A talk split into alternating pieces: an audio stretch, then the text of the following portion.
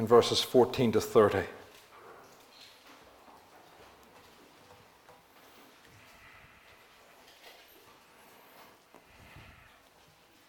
So Luke chapter 4 and verse 14. Where we're told, "And Jesus returned in the power of the Spirit to Galilee, and a report about him went out through all the surrounding country. And he taught in their synagogues, being glorified by all. And he came to Nazareth, where he had been brought up.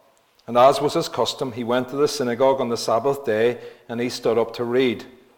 And the scroll of the prophet Isaiah was given to him. He unrolled the scroll and found the place where it was written, 'The Spirit of the Lord is upon me, because it has anointed me to proclaim good news to the poor. He has sent me to proclaim liberty to the captives and recovering of sight to the blind, to set at liberty those who are oppressed, to proclaim the year of the Lord's favour.' And he rolled up the scroll and gave it back to the attendant and sat down. And the eyes of all in the synagogue were fixed on him. And he began to say to them, 'Today this scripture has been fulfilled in your hearing.' And all spoke well of him and marveled at the gracious words that were coming from his mouth. And they said, 'Is not this Joseph's son?' And he said to them, 'Doubtless you will quote to me this proverb, 'Physician, heal yourself. What we have heard you did at Capernaum, do here in your hometown as well.' And he said, 'Truly I say to you, no prophet is acceptable in his hometown. But in truth I tell you, there were many widows in Israel in the days of Elijah, when the heavens were shut up 3 years and 6 months, and a great famine came over all the land. And Elijah was sent to none of them, but only to Zarephath in the land of Sidon, to a woman who was a widow. And there were many lepers in Israel at the time of the prophet Elisha, and none of them were cleansed, but only Naaman the Syrian.' When they heard these things, all in the synagogue were filled with wrath. And they rose up and drove him out of the town and brought him to the brow of the hill on which their town was built, so that they might throw him down the cliff. But passing through their midst, he went away." Amen. And this. Thank you for inviting me. It's lovely to be here and to share in fellowship with you again. Greetings from everyone at Trinity. Again, it's lovely just to be able to come and share God's word with God's people on the Lord's Day. It's always a privilege to be able to do that. And so we pray that God will bless this word that we've just had read for us from Luke's Gospel for us this evening. Yesterday was a very special day for me. I've been on Liverpool Football Club's season ticket waiting list for about 30 years, and I finally got one this year, just before I die.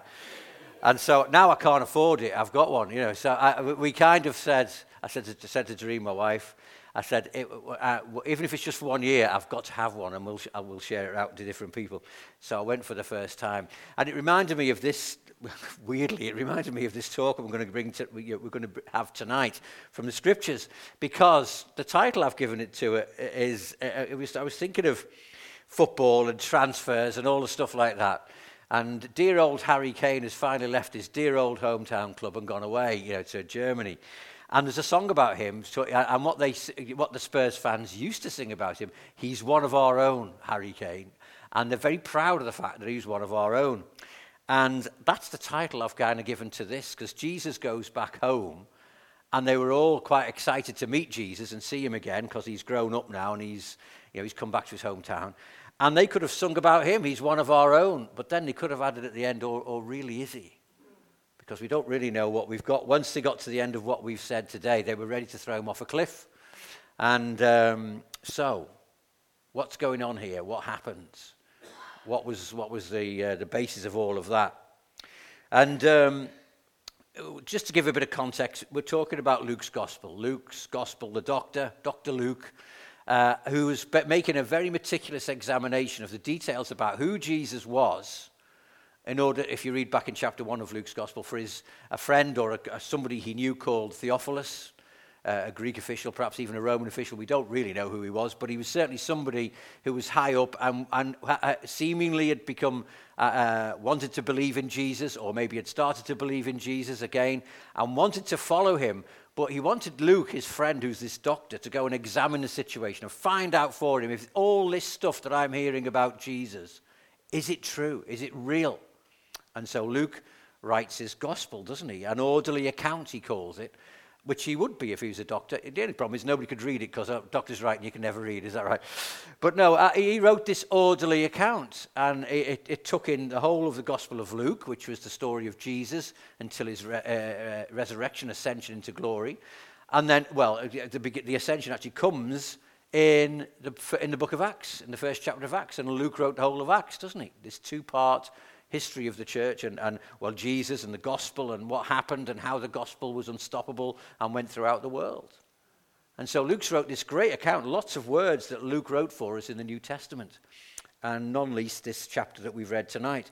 So this is part of that. It's just the sort of the breaking out of Jesus into ministry. We've already had, of course, his account of the birth of Jesus, which we read every Christmas, Luke chapter 2, and that, the genealogy a little bit before that, the announcement of the birth itself, then Jesus being baptized, and the picture there. Luke goes into all the details of that. And then calls some disciples, calls some followers, and they come and follow him. Again, wonderful little stories there of how Jesus just goes and talks to people. His encounters with Peter, and Simon Peter, who we all come to know and love. And then in the first part, first 13 verses of chapter 4, we read about, and Jesus has healed people and he's done some tremendous things. And then in the first part of chapter 4, we read about Jesus being sent into the wilderness to be tempted by the devil. And at this point, he's just returned from the wilderness and he's ready to begin his ministry. So that's kind of a very potted history of the first four chapters, or first three and a bit chapters of Luke. And he goes back to Nazareth. He goes back to his hometown, and we know from what we've read that he knew very well a prophet isn't normally welcome in his hometown. It's more difficult to go there than anywhere else. That is kind of a saying, isn't it, that we would have as well. It's a backwater town, so a place to start your ministry if you're going to be the Son of God who's come to earth and preach the good news and bring in a new kingdom and a new rule and reign from heaven. If he's going to do that, you think he'd go to Jerusalem or somewhere. No, he goes back to his hometown, this backwater town in the north of Israel, Palestine. Nazareth, and he goes back there. The local boy returns home, and they've all heard about him, and they've all done good. So the synagogue on that particular Saturday, that particular Sabbath, is absolutely packed. Imagine the buzz that there must have been. He's done really well, hasn't he? Have you heard about the miracles he's done here? Have you heard about what he's done here? Has he heard about what he said to those people? And he's got some disciples together and all this type of thing. And, of course, we read some of that in this passage. Isn't this Mary's son? Isn't this Joseph's lad? Is this the one we used to know, who was kind of the one who kicked around the streets here, played with our kids? They've all grown up too. And he's come back. And I think they see Jesus as some sort of amazing rabbi, teacher, who's been taught well. And so they're proud of him because of that. And that's the Jesus who they're expecting to meet, isn't it? Someone who's done well, who's learnt well, who's able to handle the word of God, and there's some other stuff that's surrounding him they're not quite sure about, but they do know this is Jesus, and they're really looking forward to hearing him and seeing him on the Sabbath day. He's one of our own, isn't he? He's become a celebrity, if you like. They've all heard about him. People are coming and crowded in to see. They're curious about what this guy is going to say. What's he going to be like now? How's he changed? What's happened to him in these years? So what sort of Jesus do they find is the question really we're going to think about tonight. Is he really just one of their own? Is he the Jesus that they wanted him to be, or is he something different? Well, first of all, we see Jesus the preacher. He's a spirit-filled preacher going into church, as it were, on the Sabbath day. And we see the role of the Holy Spirit in Jesus' ministry, just a sort of an aside, but it's really important about how Jesus prepared for his ministry, and amongst other things, the baptism and everything else. But if you notice, if you go back to verse 1 of chapter 14, you read there that Jesus was full of the Holy Spirit, and he was led by the Spirit into the wilderness to be tempted by the devil. This is God's doing. God has led his Son into a wilderness experience, to be tried and tested in a troubling time of hunger and thirst and everything else by his opponent, Satan. And he goes into that, and we read about that, of course, don't we, the different temptations and things. But I'm really interested in the fact that God led Jesus through his Holy Spirit into the wilderness. And how that prepares him, because you read then in chapter 4 and verse 14, that he comes out of that experience, what does it say, in the power of the Holy Spirit. I think there's something in that.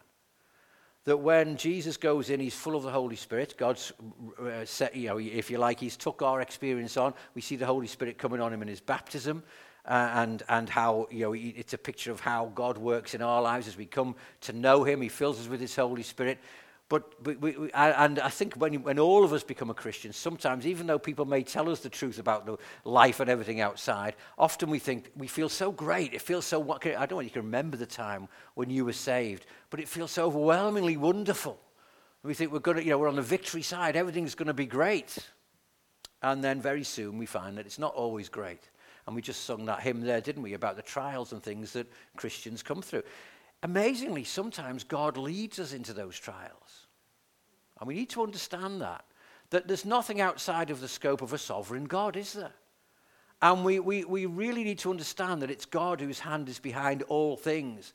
And we all need, when going through fiery travels, a really robust doctrine of the sovereignty of God. So that when we're going through there, we have to, in the darkest of times, we're saying to ourselves, what do we know about God in this situation? What do I know about what he said in his word in this situation? And do what Jesus did and quote it to ourselves or to whoever's around us. And that's what Jesus did, didn't he? He used the word that his Father had given him. Man shall not live by bread alone, and you shall not tempt the Lord your God, and all those things. He's remembering what God has said to him in the light, in the darkness of the wilderness. And in the process of that testing and that trial, we see the purpose of it. He comes out not in just full of the Spirit, but in the power of the Holy Spirit. He's proved God, if you like, in that sense. Now, I know, Jesus taking on our humanity didn't have to do any of that, but it's a great example for us, isn't it? In that sense, as he took on our humanity, he bore the same sorrows as us and the same pressures as us and the same temptations, just as anyone else, yet without sin, of course, we know that. But it's the way Jesus shows us how we're supposed to deal with that. But he also shows us in this narrative, Luke shows us the reason why that happened, because Jesus comes in the power of the Holy Spirit. I love Psalm 40. It's one of my favorite psalms. I waited patiently upon the Lord, because he's in the pit. He inclined and heard my cry. He comes into the miry clay, into the pit where he is, and God comes in there with him. And he lifts me up out of the pit and makes my footsteps firm. And why does that happen? Because he wants to give me a new song to sing in my heart. A song of how God has blessed me and helped me through the difficult times, and a testimony to give. We can go way back in the Old Testament. Why did the children of Israel take so long to get to the promised land? So they have a story to tell to the nations. Just like you and I do. There's a purpose in all of these trials, isn't there? And we see here, and ultimately, the psalmist goes on in Psalm 40 to say, so that many will see and fear and put their trust in the Lord. It's a tremendous witness as we go through all of those things as well. And here's Jesus, in a sense, doing the same thing. Goes through that, comes out in the power of the Spirit, proved in the quiet place, in the dark place, where the strength that we will need in the light will come from. And it comes from his Father in heaven and in his word spoken into his heart. In temptation, he's equipped for his ministry. Now, we all love to be ministers of the gospel, don't we? We all love to be able to preach a gospel and a word about Jesus and tell people the good news, the story of our gospel, of the gospel and how God saved us and give our testimony. God uses all of these things and sometimes leads us there as well, so that he can use us for his glory. And we can be in the power of his Holy Spirit as we come through the other side of these. I don't know, that might be a word for some people here tonight, but there's a purpose in every trial, as we've just been singing. We can sing about it, but we need to own this, folks. We need to own the sovereignty of God and see it for what it is. Because there will be severe temptations and trials that will come. And at that point, we need to stand firm. Stand firm in his word, just as Jesus did here. And then Jesus comes out of that situation and he goes to church, if you like. This God's purpose is that his people gather together. Jesus goes to his hometown synagogue on a Sabbath day, as was his custom. Nothing wrong with a good habit of going to church. Even if that church is dead and is preaching, the preaching's not as lively as it perhaps could be and all the rest of it, but providing the preaching God's word to us, we need to be there. We need to be there to support and to grow and to pray and to have fellowship with one another, and a good custom to have. Jesus goes to this synagogue where he's going to hear the same things that he's heard so often before. But because he's there, because Christ is in their midst, all of a sudden everything they've ever heard before is transformed. There's a lesson for us in there as well. Who's been exalted in our churches? Who are we really looking to minister to us on a Sunday morning or a Sunday evening? Who are we looking to as our guide and our helper? Who's been exalted here? If it's Christ, then he can transform everything, as he does here in this synagogue, isn't he? They come and gather to hear the word. Is that? Oh, sorry, it's the blinds, that's okay, I thought it was me. They've come to hear the words, and they've come to, as they should, to respond. I mean, the way they should respond is in worship and discipleship and growth, isn't it? So Jesus goes as his custom, and he goes to give something. They're expecting him to do that, of course, because he stood up ready to preach, ready to speak. But, of course, the way they would do it would be very different. The different people would stand up and speak. And Jesus, obviously being the one who's come in, and there's a kind of hush comes over the building as Jesus stands up, and they can imagine that. And then he's handed a scroll, the scroll of Isaiah, the prophet. So Jesus has not come to be a consumer in church. He's not just come to kind of listen to everybody else and judge them. He's come to bring life to the place, and he's come to play his part. He's come along to give, and there's a principle in there for us. Why do we come to church? Do we come to exalt Christ personally? Or are we waiting for somebody else to do that for us? Are we coming to exalt Christ in the way we respond and listen to God, his word, and have hungry ears? Weird to have hungry ears, isn't it? But hungry ears, hungry hearts, hungry souls. Can't wait for this time that we spend in God's word this week. For what's he going to say to me? And coming to give to other people, sharing what our testimony, maybe it's praying with people, doing whatever, but coming to share the grace that God has given to us to dispense that as well. And so they asked him to speak, and he was ready. I wonder if you're ready. We used to have, there was an evangelist that used to go around years ago. His name was Duncan Layton. I don't know if any of you ever heard of him. It was a long time ago. He lived up in somewhere near Chorley, but somehow or other our church got to know him, and he came and did. And we sort of enrolled, a couple of us enrolled in his team and went round, and he had what we used to be called the Ready for Anything Club for us kids, you see, going with him. And the idea was we'd all sit there, and we didn't know who he was going to call on in the evening to come and do something. It could be anything, usually to give you testimony though. And so he would just be sitting there, and your stomach would be going, are you ready for anything? Come and tell us about this. And you just have to be ready to give a word for Jesus. Tremendous training. Because I came to church, and it was always exciting, and I never fell asleep. Because I had to be awake if he called you, you see, in that sense called you up. And Jesus was ready to share. Are we ready to share our testimony? Are we really ready to give that? And he comes preaching, doesn't he? Mark 1, chapter 14 and 15 says that. Jesus came ready to share what his father, his whole ministry was to share the word that God had given him. And not just stories or anything else, but the God's authoritative word. And that should be how we are as well, isn't it? Really? Jesus comes preaching. And what was his message? We've seen Jesus coming as the preacher.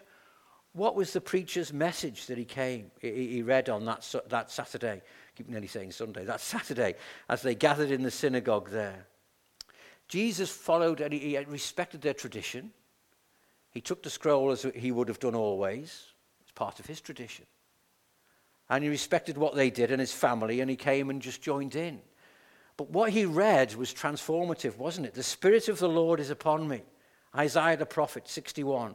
Because he has anointed me to proclaim good news to the poor. He sent me to proclaim freedom for the prisoners and recovery of sight to the blind, to set the oppressed free, and to proclaim the year of the Lord's favor. And you can imagine, as he said that, those kind of personal pronouns, appointed me to be good news. It was a kind of strength to that. The next bit they weren't really expecting to hear. But Jesus was preaching the good news of the gospel. He was saying, this is a new day. Let's get excited because this is a new day and it's only new because of me, as he will say in a moment or two. The context of the passage, of course, is the year of Jubilee that the Jews would have had every 50 years, 50th year. There would be forgiveness, there would be celebration, there would be freedom. Slaves could go leave their masters and go back home. There would be land would be sold back to its previous owners, and all of this kind of just sense of jubilee. That's why they called it Jubilee. Everything was going back to the beginning, a new start, a new beginning, a new day, a new dawn, a new sunrise. Everything was wonderful. They couldn't wait for the year of Jubilee, could they? And they would all know that. And you can imagine that would be one. And this prophecy that Isaiah's giving here is that there's going to come a day in the future when it'll be like the year of Jubilee, and it's going to be amazing how God will revisit his people, and they will be, and the good times will come again to Israel, as they would interpret it. And all these different things are going to happen. Prisoners being set free, sight to the blind, and all of these wonderful things. And they couldn't wait for that day. And you can imagine every Sabbath, somebody would get up and read that, and they'd all go a bit dewy-eyed as they thought about what was coming. It's going to be great. It's wonderful. This is the God we worship. Perhaps. It's all you can read it all about it in Leviticus 25, but it's there. Just reading from the Old Testament about what God's going to do. A year of grace. It's good news to the poor. Those who know that they're poor, those who reckon themselves spiritually poor, blessed are the poor in spirit, Jesus said, didn't he? In the Beatitudes, on the Sermon on the Mount. And so he's saying, you know, this is good news. I've come to bring you good news. And as they're reading it, many a rabbi or somebody would have read it on the Sabbath many times before, maybe in a more dry way. But Jesus is bringing life to this word. I have come to bring good news to the poor, who reckon themselves poor. You don't need to be poor in spirit anymore because I've come. Freedom to the prisoners, those who are in captivity and know they're in captivity, slaves to their sinful rejection of God and life and the world and everything that's in it, dragging them all over the place, slaves to it like we all are, aren't we? Hungry and thirsty for better and for more. I've come to release the captives. Great news. Suffering the effects of the fall, well, I've come to reverse the effects of the fall. I've come to set the prisoner free. This message is what he's saying this day. I've come that Jesus, myself, the Savior, the Son of God from heaven, the Messiah, will set people free. Recovery of sight to the blind. He's talking about spiritual blindness, of course. Although he did heal people and bring sight to them. But here it's talking about that spiritual blindness, those who've lost sight of God, those who are blinded by the God of this world. I've come to recover, so you can have your sight recovered, so you can see again clearly who you are, who God is, and what the world's like, and how God is, the big story of what God is doing in this world. And he's also come to bring, to release the oppressed, oppressed by the consequences of their not obeying God, of rejecting God's good design. He's come to release us. He's come to release them. It's the dawning of Jesus' new kingdom where he will be the new king. What a new day that is. And folks, I have to ask myself today, do we still think that's as good a news as they should have heard that day? Is it really that good news for us as well? Reversing the effects of the fall, the brokenness of sin is mended, devastated lives will be renewed. This is good news, isn't it? It's a message we should be sharing with the world. And as Paul says, confidently, I'm not ashamed of this gospel. This is good news. We've heard it loads of times before. Problem for us as Christians is we've heard it so many times, sometimes we kind of, yeah, it's great, but we need to be understandably excited by this news. And he says, Jesus then, today, all of this that you've been looking forward to, that you think is in the future, today, this is being fulfilled. Right here in your hearing. And we could even say that today, couldn't we? Not because of me, but because God is at work today in his world. And God is releasing captives and setting prisoners free. And he's opened up the eyes of the blind to see him in all his glory. And he's releasing people from the effects of the fall in their lives. And he's giving people new life. Today, this is being fulfilled in are hearing maybe. Around the world, there'll be people preaching today. People will be saved. Praise God. It's wonderful, isn't it? God's word is still being fulfilled. The good news, and it's good news, and it's for today. It's for tomorrow and every other day into the future until Jesus comes, but it's good news. So the question, as I said, is it that good for us? Do we really understand how wonderful it is? Does your heart thrill about this good news as Jesus preaches it to us even this evening? Jesus came preaching this message constantly. Repent, for the kingdom of heaven is at hand. The preacher and his message. But unfortunately, we see the third heading this evening is Jesus is preaching Jesus' message of the good news, but unfortunately Jesus is rejected. We see them rejected. At first, of course, all spoke well of him. This is our boy. He speaks well, doesn't he? He handles the word really well. I see what they see. He's got something about him, this lad. He's really good. And they're judging him from that point of view before they understand it. He's one of our own, or really is he? Jesus could have left it at that point where they were all speaking well of him. But Jesus goes on to, as any good preacher should, to apply the word. Okay. But of course, Jesus, empowered by the Holy Spirit, comes and applies it in a ruthless way, in a direct way, right to their hearts. Because he knew what they would be thinking.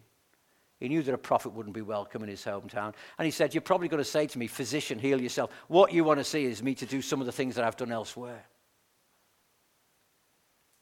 And so he says to them, today it's fulfilled. And slowly but surely it starts to dawn on them. Is this Joseph's son? Is this Jesus who was Mary's lad? Is he allowed to say things like that? What's he really saying here? I don't think they quite understood what he was saying at first, that I'm the Messiah. I am the one who this is prophesying. Therefore, Jesus, Mary's lad, Joseph's lad, is that them? Is it really? Did he really just say that? Is that all he is? See, they'll accept him, and they were willing to accept him as a good rabbi, a representative of them, one of our own, if you like, who's done well. A great teacher with a really nice and good message, preaching what we want to hear. The good times are coming. God's going to set us all free. Isn't it wonderful?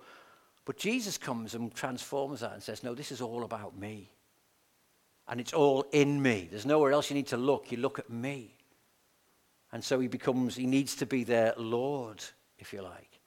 He's not just a good rabbi or a good teacher, but he's their Lord, isn't he? He's their master. He is the Messiah.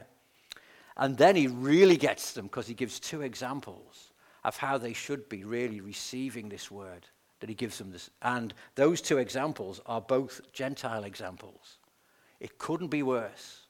So Jesus is ramping up their kind of, offense list, if you like. He's being, not only is he kind of saying, this is about me, so they're already a little bit disturbed, but maybe they're not quite there yet. But then he says, listen, you should be receiving this, because God only went to two. Listen what God says to these Gentile sinners. How should we receive it? First of all, like a widow in Zarephath. Remember her? Oh, intake of breath. What's he going to say about this? Elijah goes, and God came to this person who's a Gentile, and God breaks into this Gentile widow's life, and she gives, as she gives him her the last drop of everything that she had, God breaks in to her life. That's how you receive this good news. Giving God everything that you have. But she was a Gentile. The murmurs start to rise. She shows great faith. She gives him her last drop in faith. And then Naaman the Syrian. Syrian, we can't have him. Don't we even mention that word in here? And they're all getting really het up now. God heals him in his grace to somebody you regard as a Gentile dog, if you like. An enemy king. God, their God, has gone to an enemy king. It's hard for us to understand how repulsive that would be to them, really, to be honest. But that's what it was. Incredibly offensive. But the reason God reveals himself and heals this man and speaks to this man is because he humbles himself and obeys God's command through his servant. He listens to what God's word was to him and humbled himself. The widow at Zarephath hears what God says through his prophet and gives him everything in faith. She didn't have to, but she did. Faith and humility. And as their noise is getting louder in the congregation, he's not seen an awful lot of that there, is he? and Jesus is rejected through their pride. And they're truly, absolutely astonished. He's just Joseph's son. How dare he speak to us like this? We're fine, we've got no problem. The leaders in that kind of place are furious. Why? Because he's claiming to be the Messiah. They've got no problem with him being Jesus, the lad who's made good from our hometown. That's the kind of Jesus they wanted to meet. Another really good rabbi, but somebody who's making their place famous, if you like. Somebody who is they can get behind. Somebody who's going to preach the same message they've heard before, but it's lifeless. And then Jesus comes and says, no, I've changed all of that. He's just spoken to them from Isaiah the prophet about the year of Jubilee. They completely miss the point of the whole of what that prophecy is about. It's about him. And it's amazing. Some people say, don't they, if only Jesus would come and stand right in front of us, we'd believe. There was plenty of people in Jesus' day who had him stood right in front of them, but they walked away and eventually crucified him. Jesus, what they didn't realize was Jesus has come for lost sinners, like those Gentile people who he's talking about in the Old Testament. For sinners who are not righteous or religious in that sense, but they're like the doctor who needs to come to Jesus, like the doctor who needs to come to sick people. Those people in that day sounded like they believed that they were healthy, they were doing the right thing, and this is their boy, but they didn't realize just how sick they were, and what sort of doctor they needed. Physician, that's why he says, "Physician, heal yourself. Do something to prove it here." And Jesus says, I know you wouldn't accept this because you're set in your ways in this way and you're steeped in this kind of religiosity. But you need to look past that and see me. They don't want a Messiah like that, though. They want the Messiah that they can have in their own image, if you like. They want to recreate the Jesus that they want or the Messiah that they want in their own image. So he represents them. So he's nice like them. So he meets on the Sabbath and keeps all the law like them. They don't want a transforming Messiah. They don't want a Jesus who's going to turn them upside down. Jesus' message is radical, isn't it? And it still is. It was radical to them, and it still is today, because the world doesn't want the Jesus that we see today either. The world is happy with the Jesus who's weak and mild and does nice things to people and loves us and all the rest of it. That, of course, he does those things. But they don't want the Jesus who's demanding everything, that we surrender all, like a widow in Zarephath or a Syrian king had to do. They don't want to be humble and come before Jesus and bow as we come to this table tonight. That's what we'll be doing again. That's why we need to keep on doing it, remembering that whenever we come to Jesus and receive the good news, we have to come in faith in what this represents, the cross and what he's done for us. And we come in humility as we come and bow and recognize our sin once again. That's why it's a great reminder, isn't it? It's a visual reminder of all of that. His kingdom's not about piety or religion, but it's about grace and humility and a generous, generous God who wants to bring us good news. We see it in the faith of a desperate widow. That's how we obtain this good news, isn't it? And the humility and the humble obedience of a Syrian king. Of course, the crowd's response there, as we draw towards a close, we need to get rid of Jesus. We've turned from this. He's not our boy anymore. We need to get shut of him. And they're leading him towards the edge of a cliff to throw him off. I always think that's quite a strange thing, isn't it, really? How the crowds have turned. We've seen that many times, haven't we? You know, how it changes, doesn't it? The other week, I was preaching from Acts chapter, last chapter in Acts, when Paul lands on Malta, and the people who welcome them there, and they build a fire, and then Paul gets bitten by the snake, and he thinks, crumbs, he must be a proper criminal if he's survived all that, and the gods must be after him, justice is going to get to him. And then he survives it, and he thinks, oh no, he's a god. That's how a crowd can change, isn't it? We see it at the foot of the cross, where days before they were kind of, blessed be the name of the Lord. Hosanna, Lord save us. Oh, hang on, you're not the Jesus we want. Crucify him. Crucify him. That's the world's response to Jesus today, isn't it? He's not the Jesus we want. That's not the faith that we want to have. Let's get rid of it. Let's move it to one side. And unfortunately, sometimes it's churches' responses to him too. I'm not saying here, but obviously in some churches that's the case. The Jesus we want, the Jesus of the Scriptures is too radical for us. So let's get rid of it, shall we? It's much easier. Truth is, they couldn't get rid of him, could they? Because he triumphed in all his humanity. But somehow or other he triumphed. Luke doesn't explain how this happened, but he says he just walked right through the crowd. I'd love to have been there to see that happen. But he walked right through the crowd. I don't know. I can only make it up in my head, but I've no idea. But there's no hint of a kind of miracle or anything strange happening here. It's as though Jesus, in all his authority, as he walked towards that crowd, you can almost imagine him quieting down and parting and letting him go through because of who he was. It's a bit like when he was arrested in the garden, John recalls for us. And they come, the soldiers and everyone come, are you the one? Are you the one who claims to be the Messiah? Are you this Jesus? Yes. He says, I am. And they all fell backwards. The power of Christ. The authority. Jesus. And Luke's picture all the way through his gospel is of a Jesus who is in complete control of everything. That's why he's good news. Because all this world is one day going to be put under his feet. They're not in control. We're not in control. He is. He's sovereign and he rules. All our trials, all our tests, everything that we have come under that sort of auspices of his rule as well. And he rules in all of it. And all of it's for a purpose. But we can only know that if we receive the good news that he brings us tonight again. The good news of his death and his resurrection as we come to the table in a moment or two. The good news that he's forgiven us of our sins. He's freed us from our captivity. He's opened our eyes so we can see. Never, ever take that for granted. The world's been blinded by Satan, and Jesus has cured. If you're a Christian tonight, he's cured you of your blindness. You wouldn't see this without him, but you see it and rejoice in it because of him, because of his grace.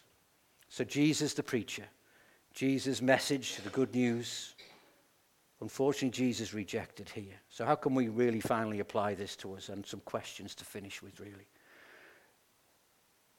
Are we hungry to hear what God has to say to us? Got hungry ears, hungry hearts, hungry eyes, hungry soul. Are we happy to be consumers in church and in God's kingdom, consuming everything there is, maybe critiquing it occasionally?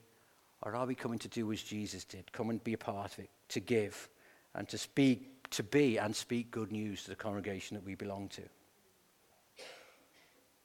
Have we come to give? Will we respond to what Jesus says to us through his word, the good news, by seeking to do what he did and make disciples? And what about this message? Have we received the good news? Maybe there's somebody here tonight who's never received it and has been on the edge of it all, but you need to come humbly and you need to come in obedience, but you also need to come in faith for what God has done for you, to take away your sin and to free you. And that's the good news that's on offer tonight, even again. We're still in prison, blind, oppressed.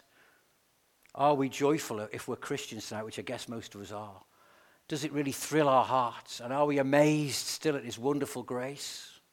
Are we amazed at the fact that he opened my eyes so I can see? Are we amazed at what he's done for us through his word? Are we amazed that we're set free for eternity?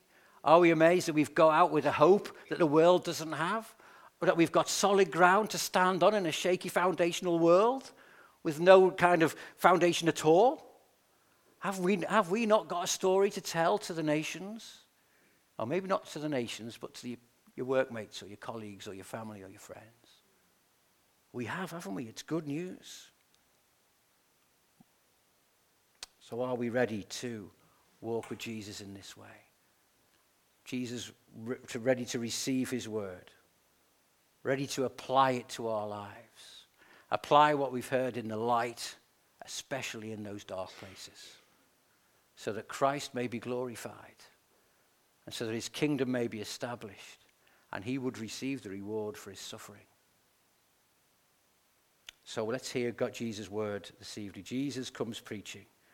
Jesus has a wonderful good news message, which is only good news because of him. But unfortunately, there is an opportunity for us to reject that. So we need to be careful, don't we? We embrace it with all the faith that we can, with all of the humility that God brings us to as we come to our knees, and again, as we come to this table in a moment or two. Let's pray together, shall we, as we finish. Lord, we thank you